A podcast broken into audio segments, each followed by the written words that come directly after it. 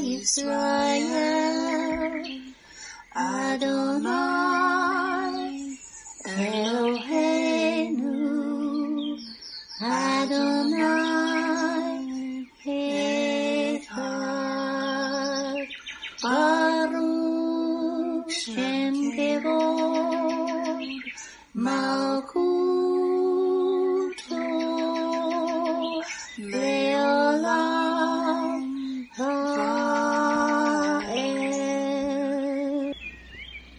O Israel, the Lord is our God, the Lord is one. Blessed be the name of the glory of his kingdom forever and ever. Amen. Good morning, Mishpachah. Welcome to the Daily Audio Torah. I'm Laura Densmore, your host, and I'm so glad you're joining in with me today. Today is Thursday, August the 26th. It is prophesied in the book of Amos that in the last days there would be a famine in the land. Not a famine for food, but a famine for the word of God, as it is written in Amos 8 11 and 12. Behold, the days come, says the Lord God, that I will send a famine in the land, not a famine of bread, nor a thirst for water, but of hearing the words of the Lord. And they shall wander from sea to sea, and from the north even to the east. They shall run to and fro to seek the word of the Lord, and shall not find it. Even in the days of Joseph, there were seven years of plenty, followed by seven years of famine. He had stored up grain for the seven years of famine. The Daily Audio Torah is your storehouse where you can get grain. It is 20 minutes every day of pure scripture flowing out, living manna to feed your spirit. Are you being blessed by this ministry? Please consider supporting Daily Audio Torah. You can make a one time or a recurring donation by going to dailyaudiotorah.com and then click on the Give pick on the navigation menu. You can then make a secure online donation there. Thank you for your prayers and thank you for your support. Now let's continue our journey through the entire Bible in one year. This week we are reading from the New Living Translation for the Hebrew Scriptures and for the Brit Hadashah. Today we continue the Torah portion, Ki Tavo, and it means when you enter in. Deuteronomy 28 21 to 41. The Lord will afflict you with diseases until none of you are left in the land you are about to enter and occupy. The Lord will strike you with wasting diseases, fever, and inflammation, with scorching heat and drought, and with blight and mildew. These disasters will pursue you until you die. The skies above will be as unyielding as bronze, and the earth beneath will be as hard as iron. The Lord will change the rain that falls on your land into powder and dust will pour down from the sky until you are destroyed. The Lord will cause you to be defeated by your enemies. You will attack your enemies from one direction, but you will scatter them in seven. You will be an object of horror to all the kingdoms of the earth. Your corpses will be food for all the scavenging birds and wild animals, and no one will be there to chase them away. The Lord will afflict you with the boils of Egypt, and with tumors, scurvy, and the itch, from which you cannot be cured. The Lord will strike you with madness, blindness, and panic. You will grope around in broad daylight like a blind person groping in the darkness, but you will not find your way. You will be oppressed and robbed continually, and no one will come to save you. You will be engaged to a woman, but another man will sleep with her. You will build a house, but someone else will live in it. You will plant a vineyard, but you will never enjoy its fruit. Your ox will be butchered before your eyes, but you will not eat a single bite of the meat. Your donkey will be taken from you, never to be returned. Your sheep and your goats will be given to your enemies, and no one will be there to help you. You will watch as your sons and daughters are taken away as slaves. Your heart will break for them but you won't be able to help them. A foreign nation you have never heard about will eat the crops you worked so hard to grow. You will suffer under constant oppression and harsh treatment. You will go mad because of all the tragedy you see around you. The Lord will cover your knees and legs with incurable boils. In fact, You will be covered from head to foot. The Lord will exile you and your king to a nation unknown to you and your ancestors. There in exile, you will worship gods of wood and stone. You will become an object of horror, ridicule, and mockery among all the nations to which the Lord sends you. You will plant much, but harvest little, for locusts will eat your crops. You will plant vineyards and care for them, but you will not drink the wine or eat the grapes, for worms will destroy the vines. You will grow olive trees throughout your land, but you will never use the olive oil, for the fruit will drop before it ripens. You will have sons and daughters, but you will lose them, for they will be led away into captivity.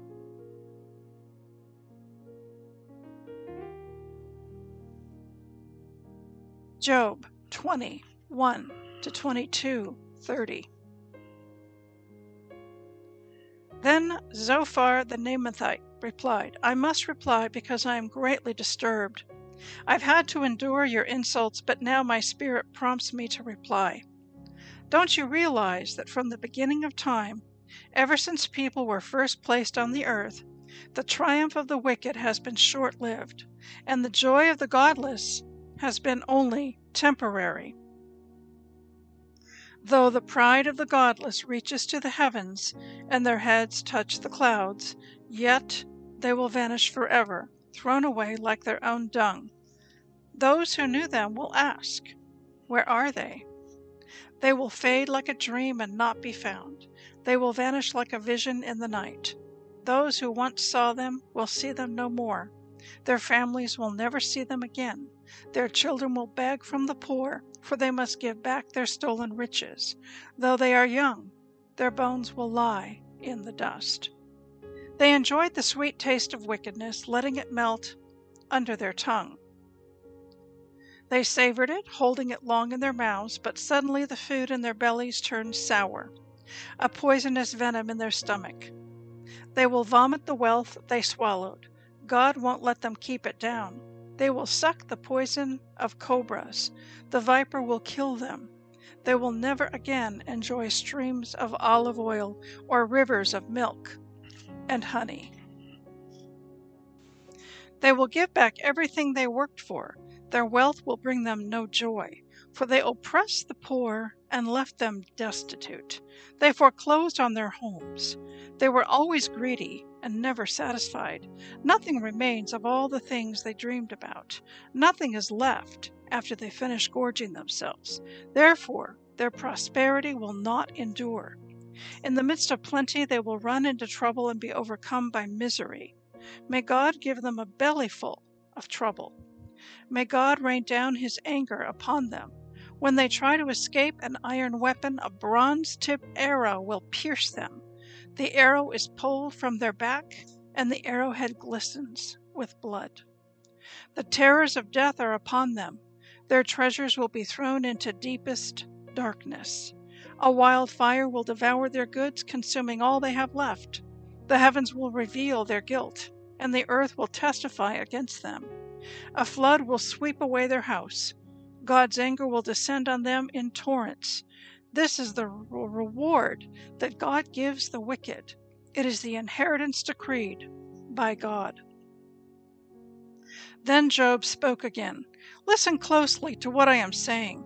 That's one consolation you can give me. Bear with me and let me speak.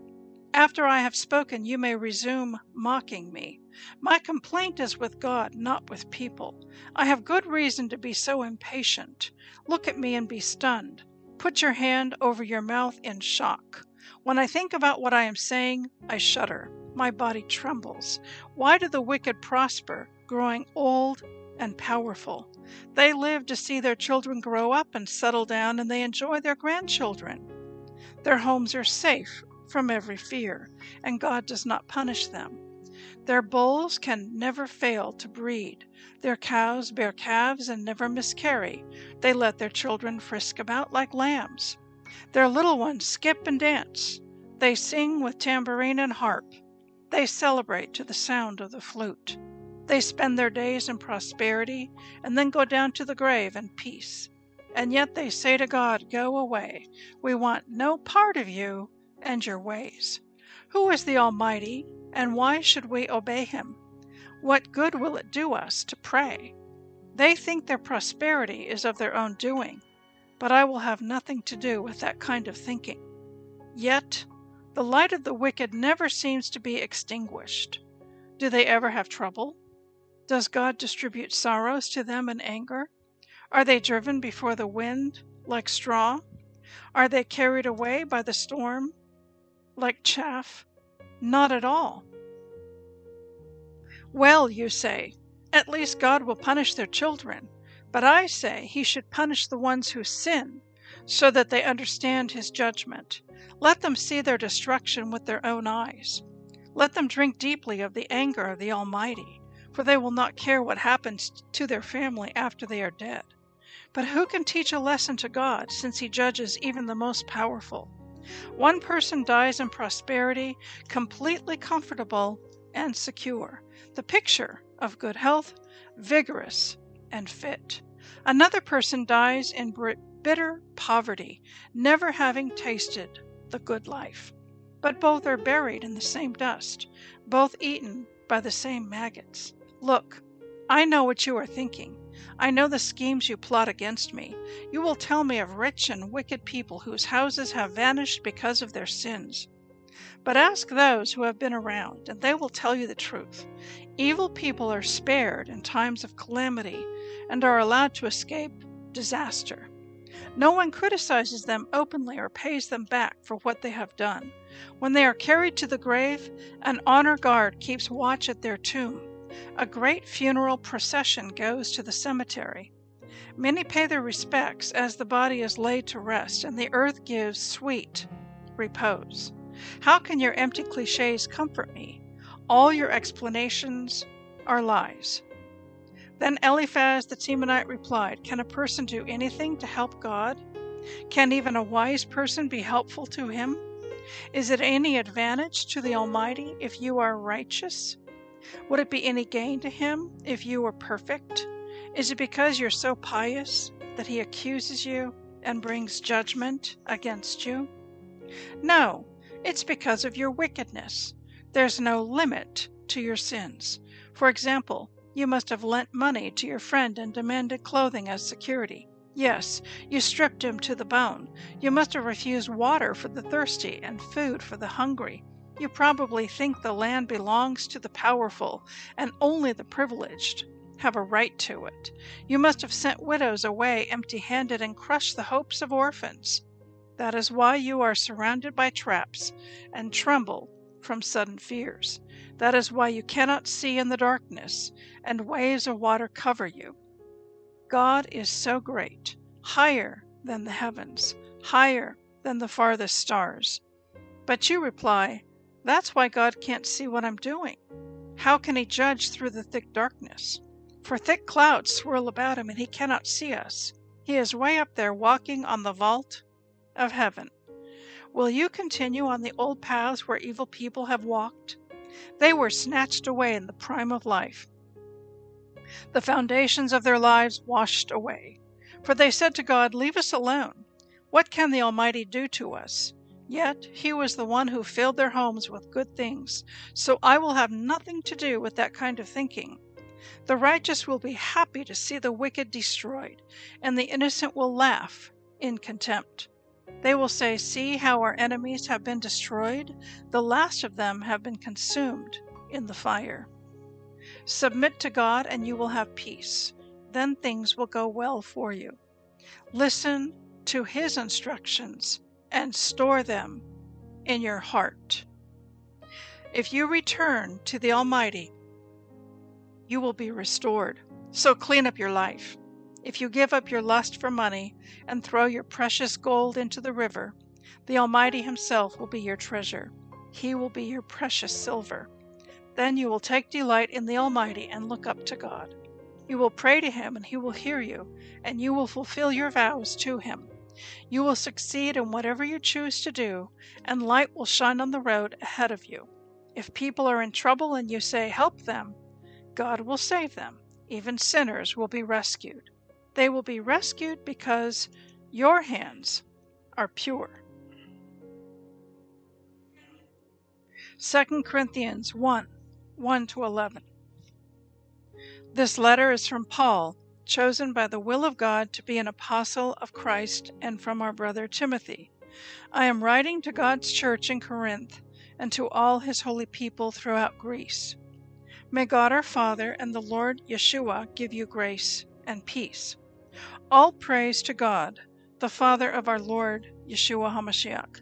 God is our merciful Father and the source of all comfort. He comforts us in all our troubles so that we can comfort others. When they are troubled, we will be able to give them the same comfort that God has given us.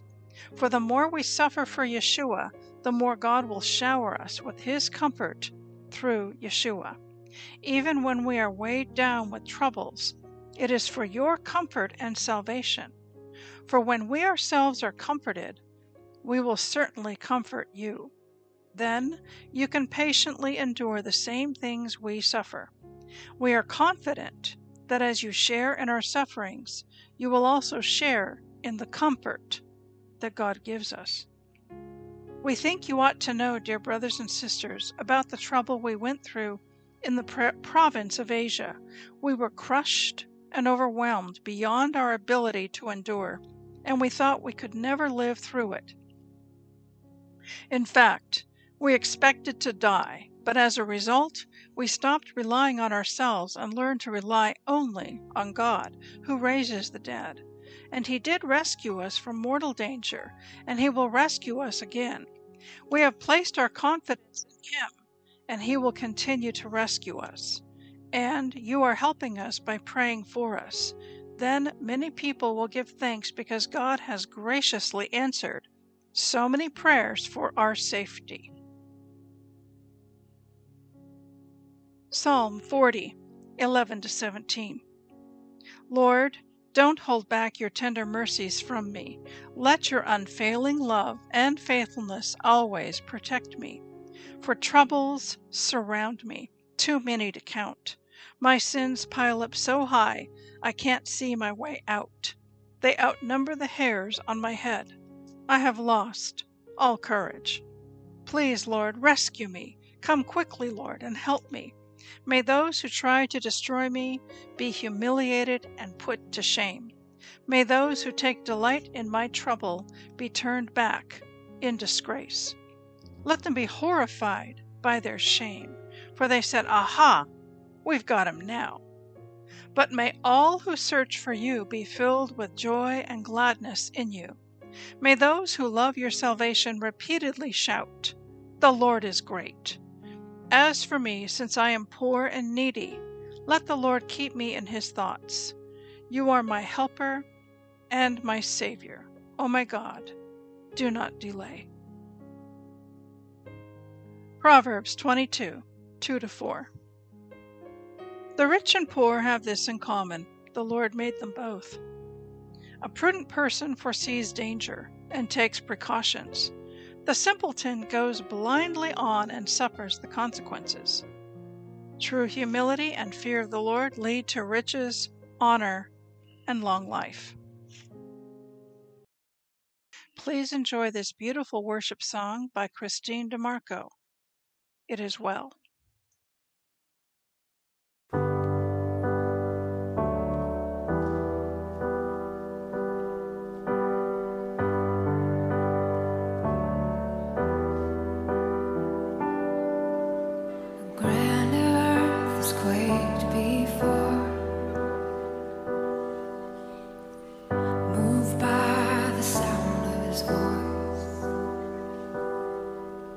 The seas that are shaken and stirred.